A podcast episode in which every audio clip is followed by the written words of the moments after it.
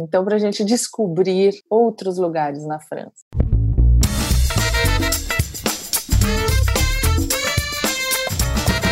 Bem-vindos ao Guarda-Roupa Móvel, um podcast sobre pegar o seu armário e a sua vida e sair por esse mundo. Sobre fazer caça ao tesouro com aqueles tequinhos nossos que ficaram perdidos por esse planeta, mesmo que a gente nem saiba que vai encontrá-los.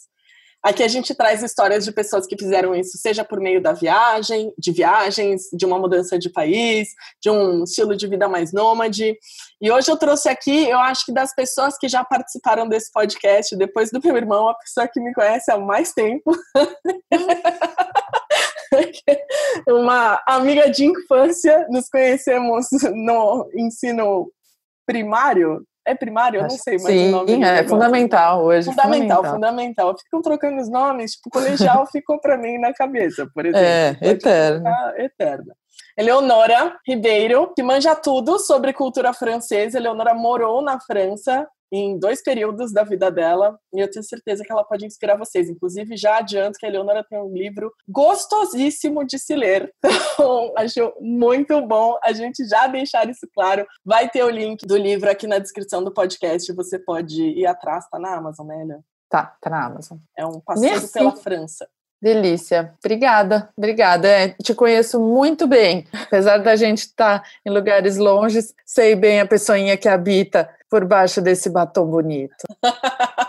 Mas esse podcast não é sobre a pessoinha que habita por baixo desse batom. É sobre Eleonora hoje. Eleonora, coisa mais importante que quem está ouvindo a gente agora deveria saber sobre você. Ui, sobre mim? Bom, se a pessoa que está ouvindo esse podcast, a pessoa que é, o que ela tem que saber é que eu sou completamente louca, apaixonada pela França. Isso inclui tudo, até o mau humor deles, até as bufadas que eles dão quando eles falam. Aliás, eu sou louca pela língua, pela literatura, pela cultura, pela natureza, por tudo, absolutamente tudo de lá. Isso as pessoas precisam saber para elas entenderem que é, é, meu, meu depoimento é completamente parcial.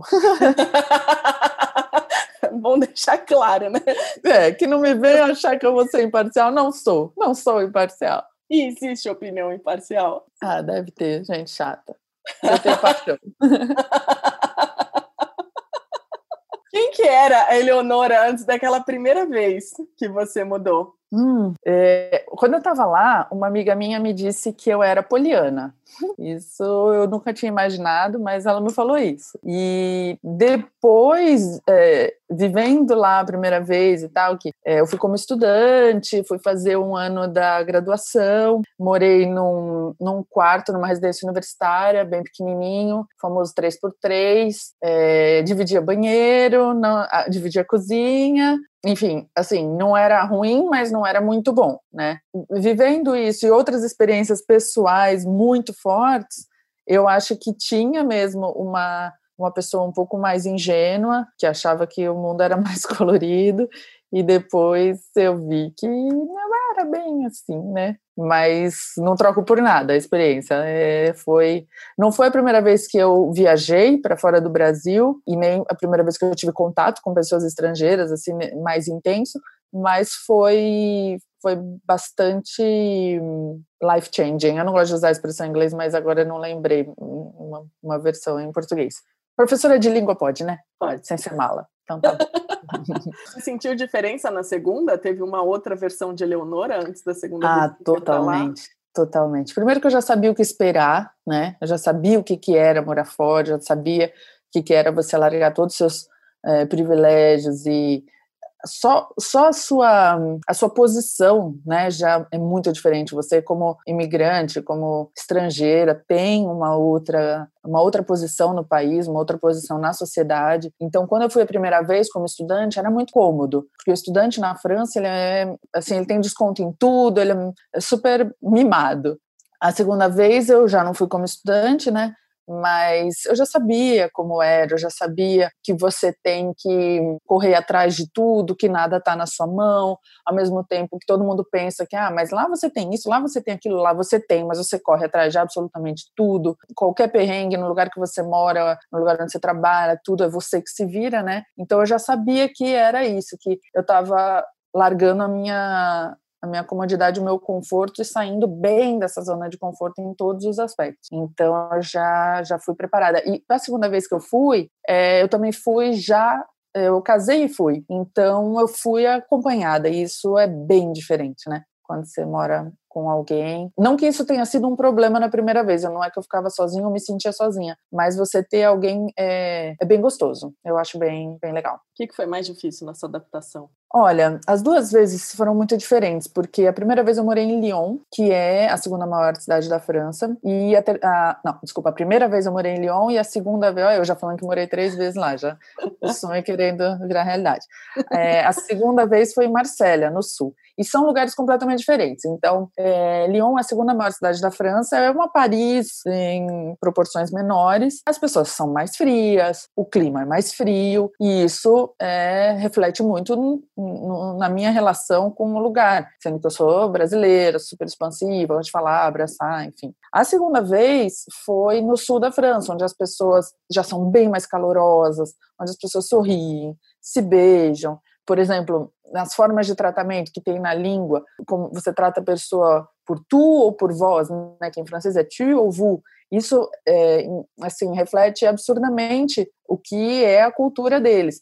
E no, em Lyon você mantém uma distância, assim, durante bastante tempo. Eu tenho uma história até engraçada. Eu tinha uma amiga da faculdade que a gente se encontrava, ela me chamou para ir no aniversário dela, e a gente se via sempre, conversava e tal. Ela gostava do Brasil, então ela queria sempre conversar comigo, beleza. Só que assim, né, desse jeito. Aí, quando foi, sei lá, um mês antes de eu voltar para o Brasil, eu virei para ela e falei assim: ah, então, mês que vem eu volto. Ela falou: Quê? Como? Você volta mês que vem? Eu não acredito, você é minha melhor amiga. What? É, aquilo para mim, assim, eu não esqueço. Isso foi em 2008, eu não esqueço. Minha melhor amiga. Eu fiquei chocada, assim, sabe? Para mim aquilo era uma relação mega, não distante, mas assim, polida. Nem é, e sem intimidade, eu não tinha intimidade nenhuma com ela, né? Então isso é, foi mais ou menos o que foi. Eu tinha, tive grandes amizades, por exemplo, tem uma amiga minha que eu fiz nessa época lá, que ela veio, veio para o Brasil até para o meu casamento e tal, mas eu brinco com ela, quando eu, eu cheguei, ela, eu conheci ela na, na sala de aula da faculdade. Eu cheguei, ela estava sentada e estava a bolsa dela. E aí eu queria sentar, daí eu falei, dá licença, você pode tirar sua bolsa? Tá, tá bom, eu tiro. Foi assim. E eu falo até, até hoje para ela, eu falo, nossa, se eu ficasse dependendo daquela sua reação, a gente não ia nem falar mais oi, porque e tinha uma coisa assim. É, e aí depois eu fui ver que era o jeito dela falar, enfim. Então, assim, eu fui aprendendo, né? A lidar com isso. Mas a segunda vez, quando eu morei em Marsella, foi completamente diferente, porque as pessoas lá são mil vezes mais abertas e sorridentes e abraçam e demonstram muito. É, eu tive é, assim, grandes demonstrações de carinho que me emocionaram muito durante esse tempo em Marsella e eu, eu notei assim que até talvez por eu não estar esperando nada, quando vinha era muito gostoso. Então foram realmente duas vivências como se fossem dois países diferentes. A verdade é essa. Interessante isso, né? É, é engraçado a gente falar muito das diferenças do, do Brasil, porque o Brasil é um país grande, mas meu, você vem para cá, Portugal também. Você atravessou, mudou de é. cidade já. Muda é, tudo. Assim, é outro universo. Aqui também tem a questão do tu e do você, o que é um problema especial, porque cientista não sabe conjugar o tu direito.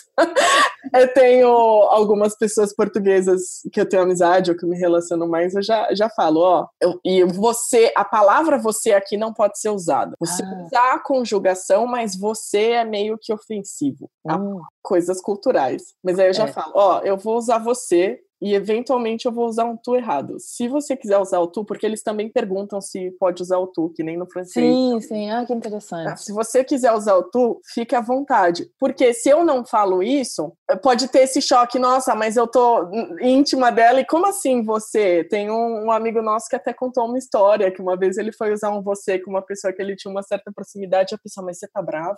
Olha. então, é, é curioso isso, eu acho bem... É muito interessante, adoro essas coisas. Eu gosto dessas diferenças também. Você tem alguma dica importante, você que manja tudo sobre a França, para quem está mudando hoje? É, dica assim, geralzona? É, tipo, o que, que é uma dica assim, que você queria que alguém sentasse com você, ou na primeira ou na segunda mudança, e falasse, Leonora, querida. É, para facilitar a sua vida, eu acho que você tem que saber que é, os franceses eles são certinhos nos horários, nas coisas assim. Então, por exemplo, se você marcar coisas, quando você se muda, você tem um milhão de burocracias, né? E aí é, nem sempre elas são rápidas e fáceis, mas se você marcar o horário, você esteja cinco minutos antes lá, você aprenda um pouco de francês, não vai na loucura, porque não é fácil. É, você vai levar muita patada de qualquer jeito, então pelo menos alivia um pouco e fala um pouco em francês. É, use toda a sua educação nessas horas, porque faz muita diferença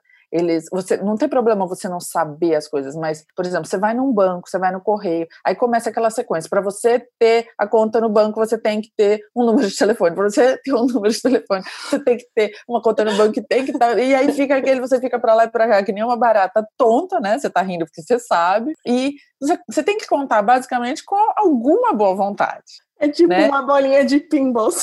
Exatamente. E aí vira e mexe, você cai lá embaixo. Ele fica naqueles elásticos, não desce pra você. É, e aí no dia seguinte você joga a bolinha lá pra cima de novo e fala, vamos lá. Então você passa um, algum tempo resolvendo esses, eh, essas pequenas burocracias, né? Então, é, não tô puxando, como é que é a expressão? Puxando não sei o que para o meu lado? Sardinha. Sardinha. Não é, mas se você souber um pouco de francês, eu acho que ajuda bastante e tenha paciência porque vai ter toda essa burocracia, essa coisa é, chata. Se você tiver uma nacionalidade europeia, vai facilitar muito, mil vezes. Mas não é todo mundo que tem. Então, é, se prepare. O fato de você ser brasileiro, da gente ser brasileiro, não é um problema. No geral, os franceses gostam de brasileiros. Mas você ser aquele brasileiro que marca as 5, chega às 5 e meia, já dá um bode Fora que o francês muitas vezes fala. Eu não sou né, de atrasar, não sou das que atrasam, mas já viajei com gente que atrasa e já né, sei quais são as reações. E eles, eles às vezes ficam. Às vezes eles dão bronca, às vezes eles não se conformam, mas na maioria dos casos você simplesmente não. Assim, se você marcou, você não tava, já era. Não tem. Né? Ah, mas, o nosso mas, sabe, se nosso vírgula, mas não sei o que, não interessa. Eles não têm. Inclusive, é uma coisa muito engraçada que eu sempre falo com os alunos. Não tem essa de assim, por exemplo, ah, eu, ah, eu não pude vir porque a minha avó que nasceu no México, que caiu da onda, pegou o ônibus. Eles não querem saber das suas explicações. Tanto que eles não dão explicação. Se você fala, ah, é, vamos fazer uma reunião amanhã às 5 da tarde, ele fala, não, eu tenho um rendezvous. Aí você não sabe o que, que é o rendezvous. Pode ser profissional, pode ser pessoal, pode ser médico, pode ser família eles não falam, então eles não esperam que você fale. Então não vem com as histórias sua, dos seus dramas pessoais que eles não estão interessados. Essa é uma, uma, uma coisa boa para perguntar, inclusive. Eles realmente são mal-humorados? Porque assim, eu sempre leio é, pessoas falando, enfim, converso com amigos que moram fora do Brasil e tudo, que é essa história de que ah, é, tal país, o francês é mal-humorado, ou mesmo dos portugueses. Não, porque português é mal-humorado. Não é nem que português é mal-humorado, é que é, é, mais grosso, assim. Tipo, mas não é, é que é direto. É direto. O brasileiro exatamente. floreia. Exatamente. Nem que assim, aqui, se você estiver no museu e for. Uma vez eu fui perguntar no, no museu, pedi pro, pro responsável pela segurança do museu, eu tava com uma dúvida do do aplicativo que eu não conseguia baixar. O cara ficou uma hora e meia dando aula de história, economia e política portuguesa para mim e para o Gustavo. Se você ah. perguntar um negócio, eles vão contar, eles são muito generosos na informação que eles dão. Sim. Mas assim, sim. é objetivo. Se você perguntar um negócio que é sim, é sim. Se você perguntar um negócio que é não, é não. Brasileiro não, né? Não, aí começa não sei o que, não sei o que. É. Aí eu pergunto, o francês realmente é mal-humorado ou grosseiro ou não? Isso é, é, é só uma diferença cultural porque a gente está acostumado com pisar em ovos. Exato, concordo com você. Eu acho também a gente fala que é mal-humorado, a gente é, caracteriza assim porque é o jeito que Aqui no Brasil, se a pessoa te trata assim, ela tá mal-humorada, né? É, eu, por exemplo, sou um caso exatamente assim. Se eu tô de boa, eu tô feliz. Se eu tô com fome, eu tô com sono, eu sou grossa. O francês, ele não tá com fome, ele não tá com sono. Ele é assim. Uma coisa que faz muita diferença é, por exemplo, a gente sorri para tudo. Você fala oi, você sorri, tudo bem, você sorri, você dá tchau, você sorri, e eles acham isso bonitinho e tal, mas eles não são assim. Então, eles não estão sorrindo toda hora, eles acham é, assim, ah, os brasileiros estão sempre sorrindo e tal. A coisa do sorriso foi uma coisa que me falaram tantas vezes que eu falei, gente, sou uma boba alegre mesmo porque é, faz muita diferença. Eles não têm isso. Então, quando você chega para fazer uma pergunta ou uh, falar alguma coisa com o francês, de cara ele já não sorri. Aí você já, opa. Aí, como você falou, eles são diretos. Então você perguntou tal coisa, ele respondeu tal coisa. Aí a gente tem aquela coisa, ah, eu vou falar que eu sou brasileira, não sei o que, não sei o que lá, ele vai de repente se interessar. Não, ele não vai perguntar coisa da sua vida, porque ele não vai furar a sua bolha. Então tem várias atitudes deles que pra gente, a nossa senhora, não quer saber, não quer, não sei o que, não sorriu. Não... É, mas é o jeito deles, é assim que eles são. Então não, não acho que eles sejam mal-humorados. Eles reclamam, eles reclamam bastante. É, inclusive até tem um livro que eu uso para dar aula que fala, eles são ralheur. Ralheur é reclamão, reclamam, isso sim. Mas isso também não é de todo negativo, tá aí a minha super parcialidade. Mas é, é não é negativo. Por quê? Porque eles reclamam, mas eles né, é, têm resultados com essas reclamações. Então, manifestação. Tem manifestação todo dia na França. Eles estão manifestando até porque é, o tempo está ruim, sabe? Eles manifestam é, sobre absolutamente tudo. Então, isso tem a ver com esse jeito deles. Eles reclamam do que não está bom, e eles manifestam, muitas vezes eles conseguem, né? Isso é histórico já na, na França. Então é o jeito deles. Então, isso também, por exemplo, a diferença. Se você vai aqui num restaurante, a comida tá mais ou menos, você vai falar para o garçom que ela tá mais ou menos? Você não vai. Já, Já tem até o mito de que eles vão cuspir na comida. Cuspir, olha o absurdo. Eu não, não volto no lugar, mas eu não reclamo. Exatamente. Aqui tem um mito. Você pergunta, todo mundo fala, vai cuspir na comida. Olha o absurdo. E, e, no entanto, lá, se eles reclamam, a pessoa vai lá, vai devolver, vai fazer, vai tentar né, te agradar de alguma outra maneira, enfim. É, é, normal, é super normal, né? E você e eles não vão simplesmente deixar a gorjeta no fim também. Mas é isso, então acho que não, eles não, não são é, mal-humorados, não. Acho que é, é do, do jeito deles. Ah, mas sim, uma coisa. Quando eles não sabem falar inglês e você chega lá toda, toda no inglês também, ah, ah mas isso também não é mau humor dos infernos, né? Achar que todo mundo tem que falar inglês. Eu, eu acho que todo mundo tem que falar inglês, mas não é obrigatório. Se você teve oportunidade, você estudou e tal, então você aprende esse inglês. Agora, se você não teve oportunidade, você não estudou, você não é obrigado a falar inglês no seu país, que não, não é um país anglofone, né? Mas aí também é aquela questão de como aborda, né? Ah, eu falo inglês, mas se uma pessoa chega falando inglês diretamente comigo, tipo, aí no Brasil, quando alguém simplesmente chegava falando inglês, eu ficava puta. Você perguntou é. se eu é. falo. E se eu não falasse? É, exato. e é assim que eles reagem também. Aí, tipo, é muito fácil eles te ignorarem numa dessa, né? É tranquilo. Muita, muito aluno fala, ah, eles falavam inglês. Sim, porque às vezes eles querem praticar o inglês deles, aí é diferente. Opa, tem gringo, bora praticar. E fica aquele papo louco, né? Brasileiro com sotaque, o francês com sotaque, ninguém se entende, eles estão achando que estão falando inglês. Show de horrores, mas estamos lá. Turismo. Delícia. Maravilhoso. O que, que essas mudanças te trouxeram de aprendizado? Você fala, não, isso aqui eu sou, eu tenho, eu sei porque Nossa, muito, essa oportunidade, muito. assim, que que... Demais, muitas coisas. A, a coisa de fazer tudo sozinha, que tem muito, né?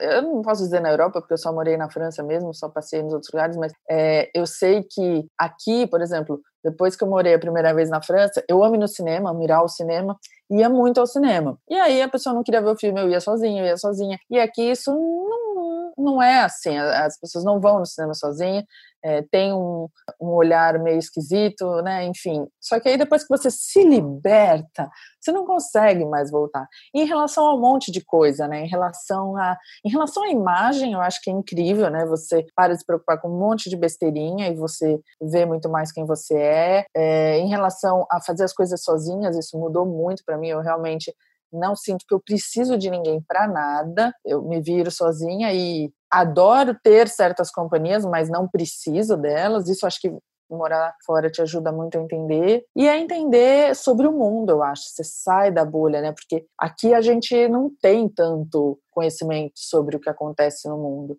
E a França, por exemplo, é um país que é muito mais aberto. Você vê o jornal francês, ele fala sobre um monte de lugares. Você fala, por exemplo, sobre a situação do Brasil com o francês, eles sabem um monte de coisa. Eles conhecem da nossa música, eles conhecem da nossa política, eles conhecem um monte de coisa sobre a gente. E a gente aqui, eu falo com as pessoas, é, mal a mal, sabem um, né, que Paris fica na França e talvez o nome do presidente, alguma coisa desse gênero, mas é uma, é uma grande diferença. Então, você enxergar o mundo como um mundo é uma coisa também que eu acho que me ajudou muito. É, de gafes, assim.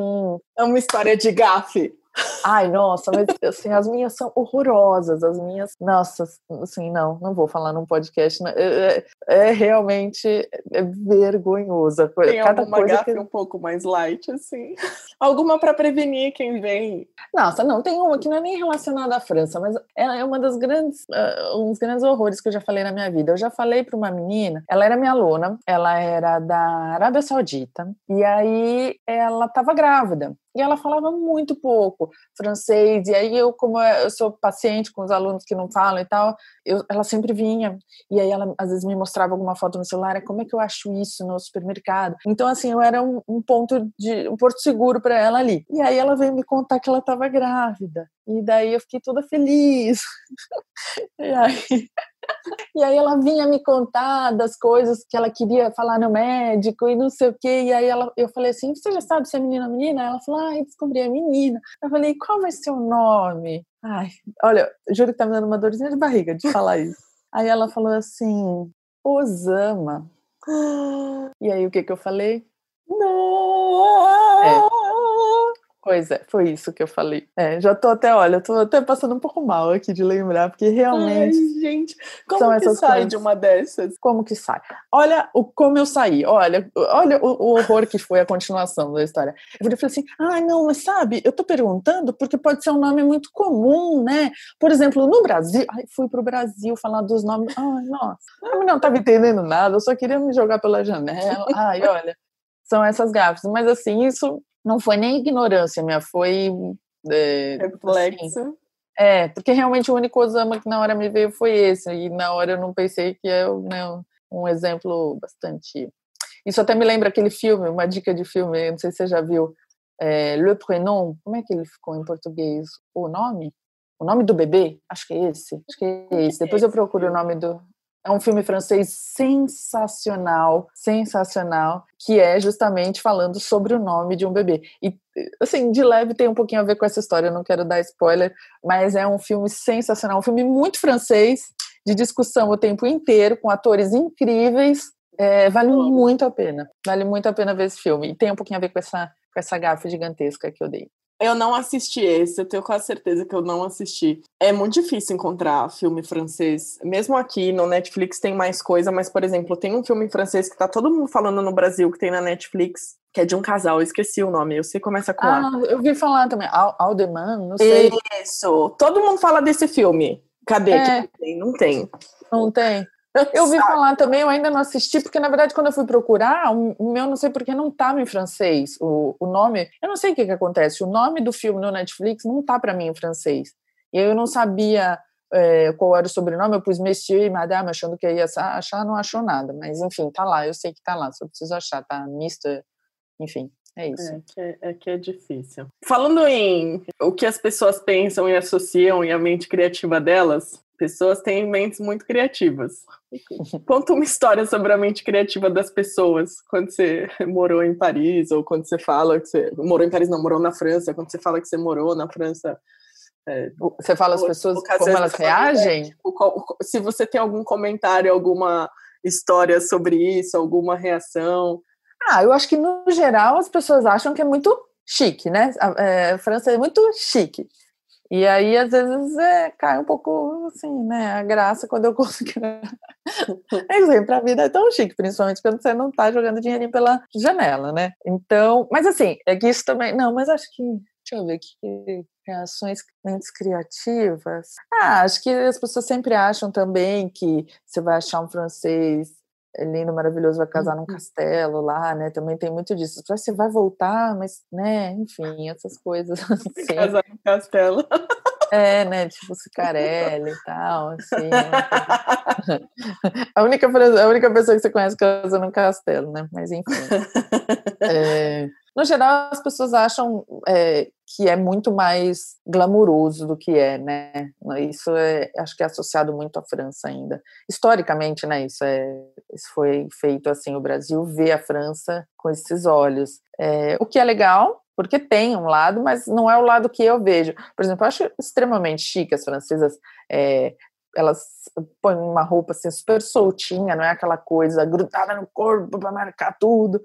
Põe uma coisa soltinha, uma combinação de cores, é, às vezes pastéis ou no inverno mais escuro, põe um sapato lindo, pega uma bicicleta e vai de bicicleta até o trabalho, o cabelo assim, daquele largado bonito e uma echarpe. Eu acho assim, eu acho isso muito chique, sabe? Você não não se não achar que você tem que se fantasiar todo para ficar bonito, né? E enfim, e não achar que você depende de é, acessórios que brilham e carros gigantes para é, isso eu acho muito legal e eu acho muito legal o jeito que eles é, a relação que eles têm com a cultura também eu acho isso eu acho isso muito chique que você não é consumir para falar, consumir para mostrar, ou consumir porque tem que consumir, tem que ir naquela exposição porque né, todo mundo está indo. Não, tipo, eles consomem exposição, eles consomem museu, eles consomem livro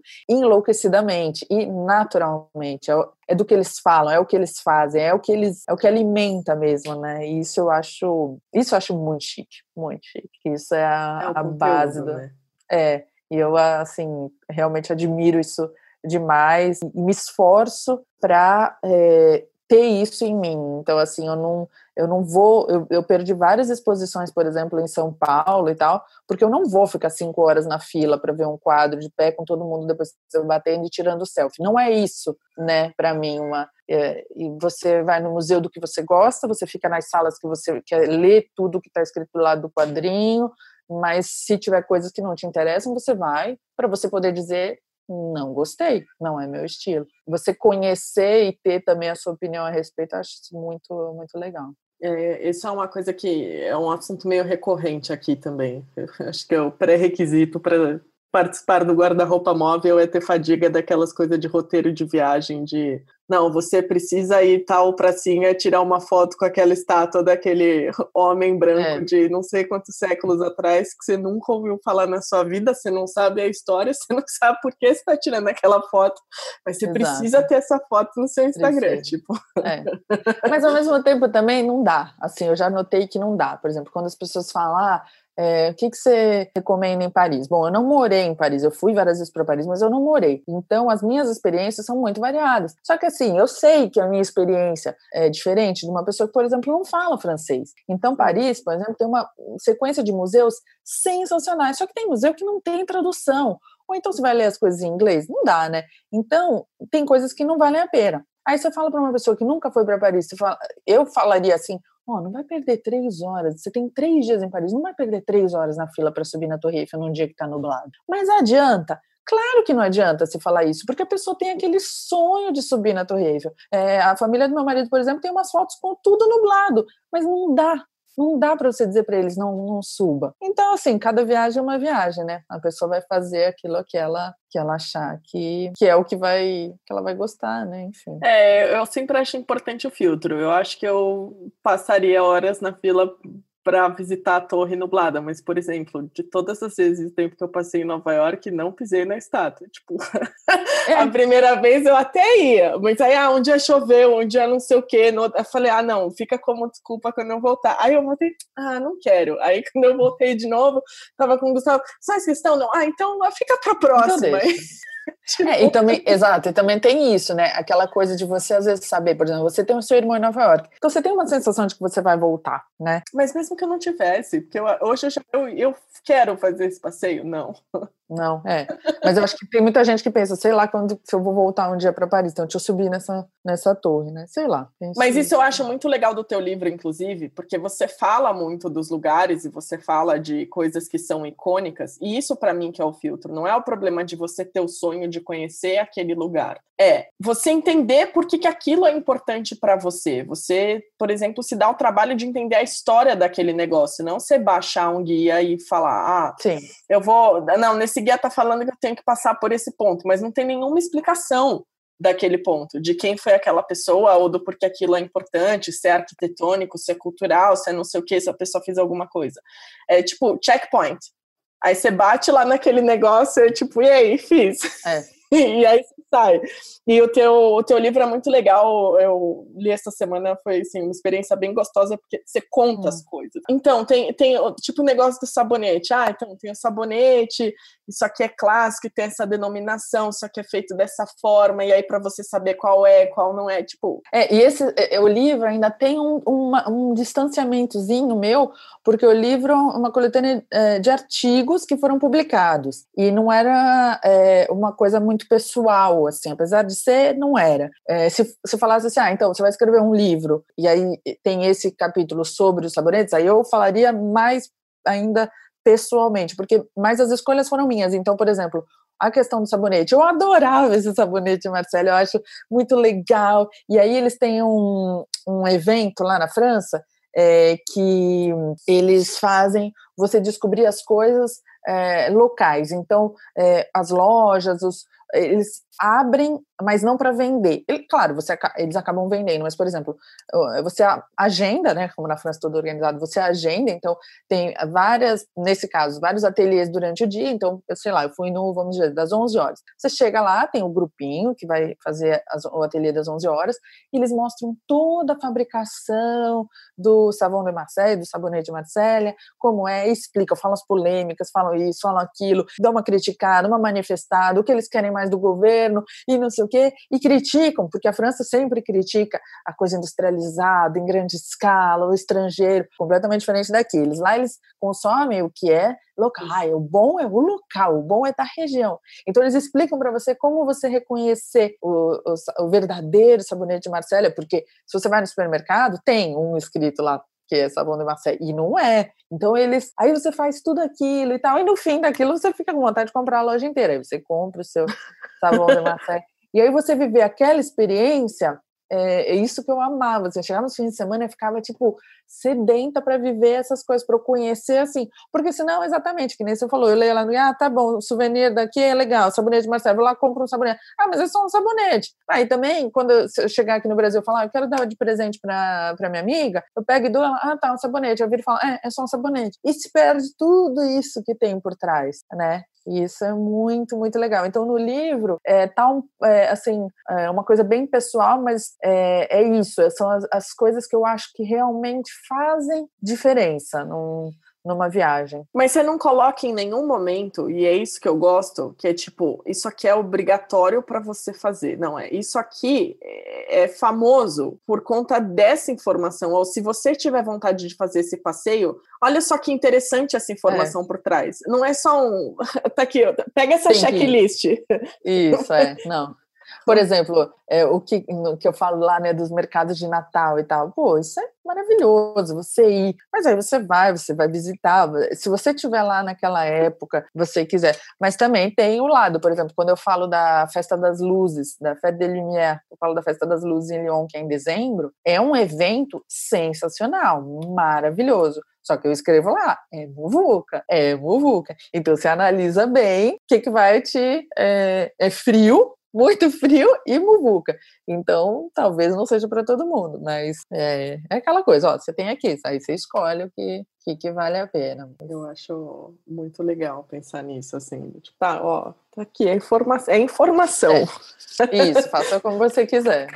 faça a sua escolha, o que, que é prioritário para você, muito bem. Exatamente. Estava falando sobre, a gente estava falando dessa questão das amizades e da diferença, da pessoa que você era melhor amiga. Nunca vou superar isso. É, pergunta clássica desse podcast: Como fazer amigos influenciar pessoas quando você não está no seu país ou na sua cidade de origem? Se joga, se joga. Não é a hora de achar que as pessoas vão vir atrás de você, porque não vão. Ah, eles, eles são frios, ah eles, ah, eles são tudo isso, mas você está no lugar deles, então se vira. Eles têm a mãe, o pai, o primo, os amigos da infância também. Eles não vão correr atrás. Ah, deixa eu ver essa estrangeirinha aí legal que está chegando aí. Não então se joga, puxa assunto, força é, contato, se faça presente, é, mostra interesse, faz perguntas, fala do que quer conhecer, se inscreve em cursos, vai em grupos, faz exercício físico, sei lá, se joga, se joga. Acho que uma pessoa que fica fechada assim, ou que não vai atrás, é, vai ser muito difícil, vai, Se, se é isso que você quer, se o seu objetivo é conhecer pessoas, aí depende de você. Senão, realmente. Eu, por exemplo, eu faço muito isso na cara de pau, assim, total, mas não é muito forçado, é natural. Eu realmente por exemplo, estando na França, eu realmente tenho vontade de falar com todo mundo, porque eu quero, eu, como professora de línguas, eu quero ouvir aquela pessoa falar, eu quero ver o sotaque dela, mas eu também quero ver socialmente qual a diferença dela. Pra... Então, assim, por exemplo, eu de vez em quando ia na lavanderia perto da minha casa, botava umas roupas difíceis de lavar lá para puxar papo com a mulher, sabe? E, ah, e aí, como é que é? Não sei o quê. E nessas você vai aprendendo um monte de coisa também. Então, aí ela vai te falar, ah, semana que vem a gente não trabalha porque é feriado. Você nem lembrava que era feriado no país e tal.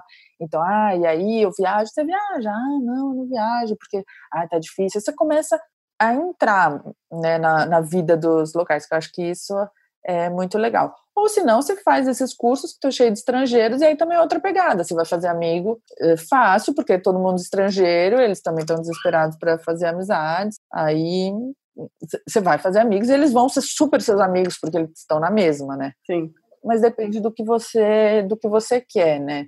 Do, enfim, do que você está precisando também, né? Na hora. Legal. Mas eu acho legal também pensar que é, essa tua experiência foi muito boa para a gente pensar também o que, que, é o nosso parâmetro de amizade, porque às vezes é isso, assim, você acha que você não é amiga da pessoa, mas a pessoa acha que ela é nossa, brother. É, é que pra gente, um amigo, às vezes a gente tem realmente uma relação de bastante intimidade, né? Aqui, quando você é amigo, amigo mesmo da pessoa, é, por exemplo, nós duas, a gente tem uma amizade de dormir na casa, de conhecer a família. Isso é muito íntimo, se você for pensar, né? E, e não é só porque a gente era mais nova, mas quantas pessoas você conhece a família assim? Quantas pessoas você sabe é, do que se passa realmente? enfim, eu acho que tem, tem um nível de relacionamento que você é, não, não consegue assim ter tão facilmente. Então também não adianta esperar isso que isso aconteça facilmente, né? Por exemplo, você ser convidado para casa de uma pessoa fora demonstra muita coisa, né? Eu acho. Esse negócio de você saber o nome da família é uma coisa que às vezes eu me pergunto se as próximas gerações não vão perder um pouco porque quando a gente era amiga, você ligava no telefone fixo, aí você pedia para falar, e aí os pais sabiam. Sabiam com quem tá andando, minha é, às vezes trocava uma ideia, perguntava, não sei o que, mesmo antes de ir na casa, você já é. né, tinha esse contato. Tinha aquele comentário, ah, a Érica, a Érica é muito educada, né? Já, tinha uma, um, um, um, filtro ali, só no Oi, tio, tudo bem? Eleonora tá aí? É, é, hoje não tem, tipo, assim, manda uma mensagem no celular, não tem WhatsApp é. e tal, não tem um, esse é, filtro, verdade. né?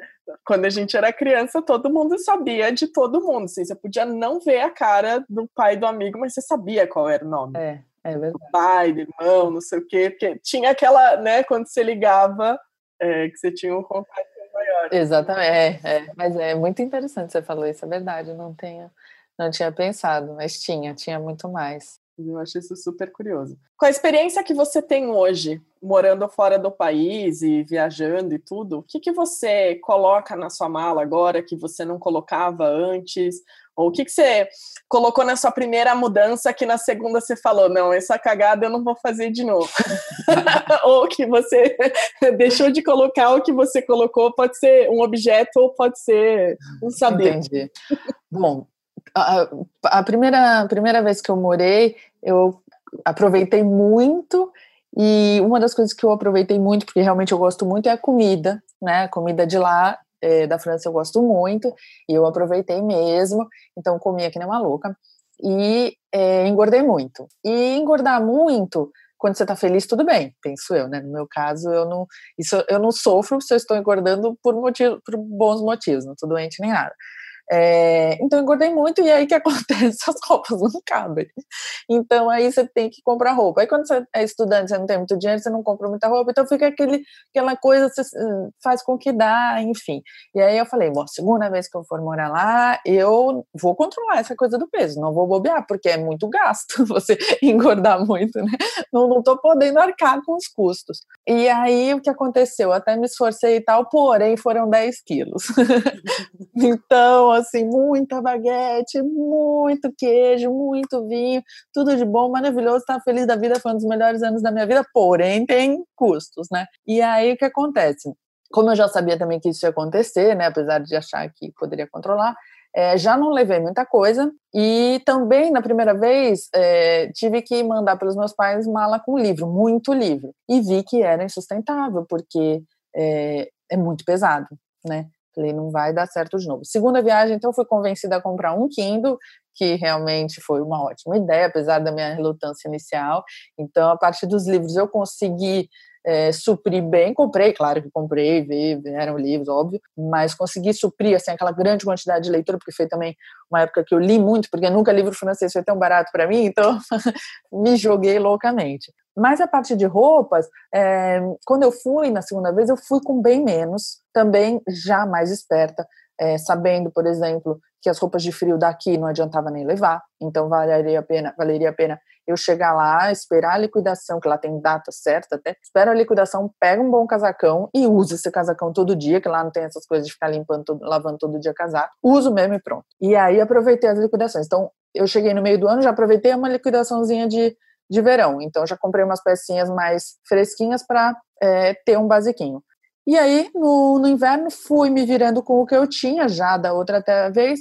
A hora que chega a liquidação, aí eu também é, comprei umas coisas mais quentes, que você tem que ter as coisas de lá, né? Por exemplo, um sapato. Os meus sapatos daqui eu quase perdi os dedinhos de tanto frio que eu passava. Tive que comprar uma bota com um pelinho dentro e tal. Meia, tive que comprar meia. Eu tinha guardado da outra, da primeira vez, né? Porque quando viajo para algum lugar que faça frio, pego aquelas meias mais quentes de, de neve, que o pessoal usa para andar na neve. Então, assim, essa parte do frio do inverno eu entendi que não adianta levar daqui, nem financeiramente comprar nada aqui, você chega lá e aproveita a liquidação. E na hora de vir embora, sempre perrengue, porque além de tudo, como eu gosto muito de lá, então eu acho tudo bonito. Então, ah, o enfeitinho do não sei o quê, ou do não sei o quê, do não sei o que lá. Ah, mas isso aqui é de lavanda, e a lavanda daqui é lavanda de verdade, não é aquele cheiro horroroso artificial que falam que é lavanda no Brasil. Então, aí é, aí foi difícil de novo. Aí todo mundo que todo mundo que ia me visitar falava: "Você pode levar para mim? Você pode levar para mim?". Então veio, veio muita coisa de novo. Não teve jeito. Mas eu vejo, por exemplo, que realmente depois ainda li o seu livro e tal, é, eu sei, assim, já está bem claro que eu não preciso de tudo isso. E outro dia você falou uma coisa muito certa. Você falou assim para mim: que, que adianta você ter um monte de coisa de frio no armário se toda vez que você tem férias você viaja para a praia? Nossa, essa foi assim, pontual, pontual total.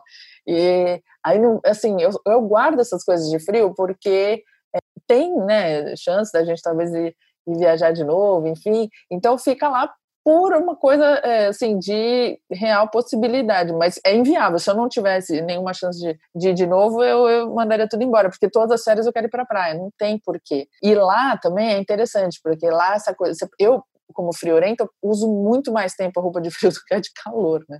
Então, mas é, mas eu acho que isso é a, a, a parte mais assim de desapegar. Ah, claro, porque lá você não tem espaço para guardar nada, então e as malas agora não são mais de 32, né? São de 23. É, então, enfim, as coisas estão tendo que mudar na marra. Esse, esse negócio da, da roupa de frio, se você vai pra praia e tal, isso é assim.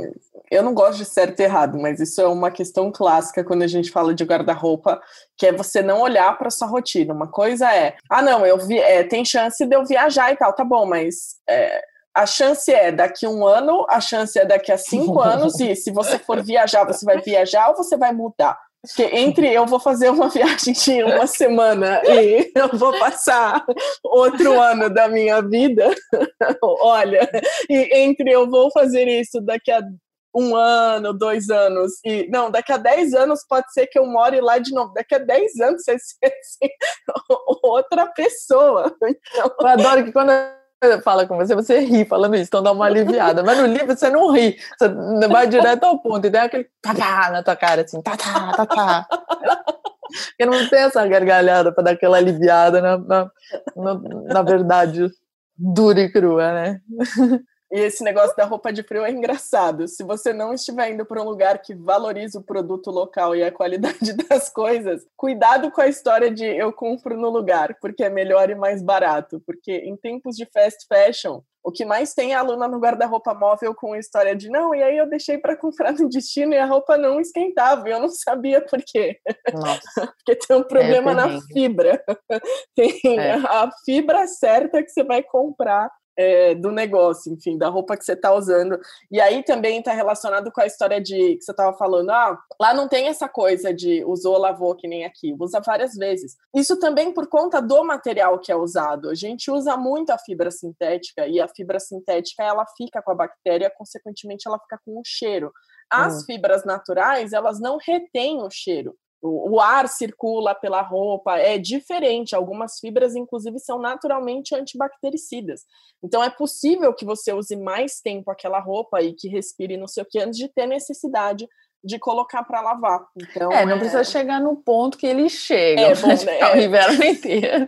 Que aí eu brinco, porque sempre você chega no inverno, aí você chega, tá passando aquele frio dos infernos na rua, aí você entra num restaurante, as pessoas todas tiram o mantô, né? Tira aquele casacão por cima e põe em algum lugar. Aí às vezes a pessoa quer pôr o seu, eu falo, não, não, não, não, não, o meu fica comigo, porque eu brinco que tem o cheiro da morte, né? Você bota o seu em contato com uns depois, nossa senhora, dá vontade de jogar fora. Não, não, não, não, não. eu fico bem, ah, mas não tá desconfortável não, tá ótimo, o negócio é gigante, tá em cima de mim, tô querendo comer, tá caindo a bolsa, mas não, pode deixar, tá aqui comigo, obrigado, tá ótimo. Não dou meus casacos de jeito nenhum. Ah, Maria, famoso cheiro da morte. Né? Fica a dica para você. O seu casaco fica com você. Eles ficam chocados. Eles acham um horror. Eu não largo por nada. Eu vou fazer uma pergunta cruel agora. Porque você tem um livro que é um passeio pela França, tipo, é pela França. São vários lugares, mas você tem um pedaço favorito na França? Tenho, tenho. O, o Sul, para mim, o Sul é tudo de bom. E aí tem três poss possibilidades que eu acho sensacionais. Uma, é a região da Provença, que é, é, como nos livros, como nos filmes, tem um, tem um livro muito legal que chama Um Ano na Provença, de um inglês chama Peter Mayo, que ele descreve cada capítulo é um mês do ano, então as mudanças. É, é de filme mesmo, é sensacional. A Provença tem aquelas cidadezinhas pequenininhas, tem aqueles vilarejos, é fora de série. Mas também tem a Côte d'Azur, que é a Riviera Francesa, que é uma outra pegada completamente diferente, mas é muito bonita, tem praias maravilhosas, tem muito de um glamour, tem sim. Na, a natureza é muito bonita, mas também tem uma parte feita, construída, arquitetura, enfim. É, é bem legal também, eu gosto bastante. Muitos pintores se instalaram por lá, tanto na Provença quanto na Riviera, porque a luz é maravilhosa, as cores são maravilhosas, então eu acho uma região maravilhosa. E a, um, uma parte que me toca muito também é a Córcega, que é a ilha que fica embaixo da França, que é francesa também, que ainda não é a queridinha dos, dos, brasileiros, então não é um turismo cheio de brasileiros, mas já é muito conhecida, principalmente dos franceses, que é fora de série, assim, é espetacular, é linda, linda, linda. Não é feita para ser lotada de turistas, então se der para evitar evitar, por exemplo, agosto, julho e agosto, se puder ir, por exemplo, em junho, que já é calor e dá, porque a natureza lá é fenomenal. Eles têm de tudo, eles têm praia, tem montanha.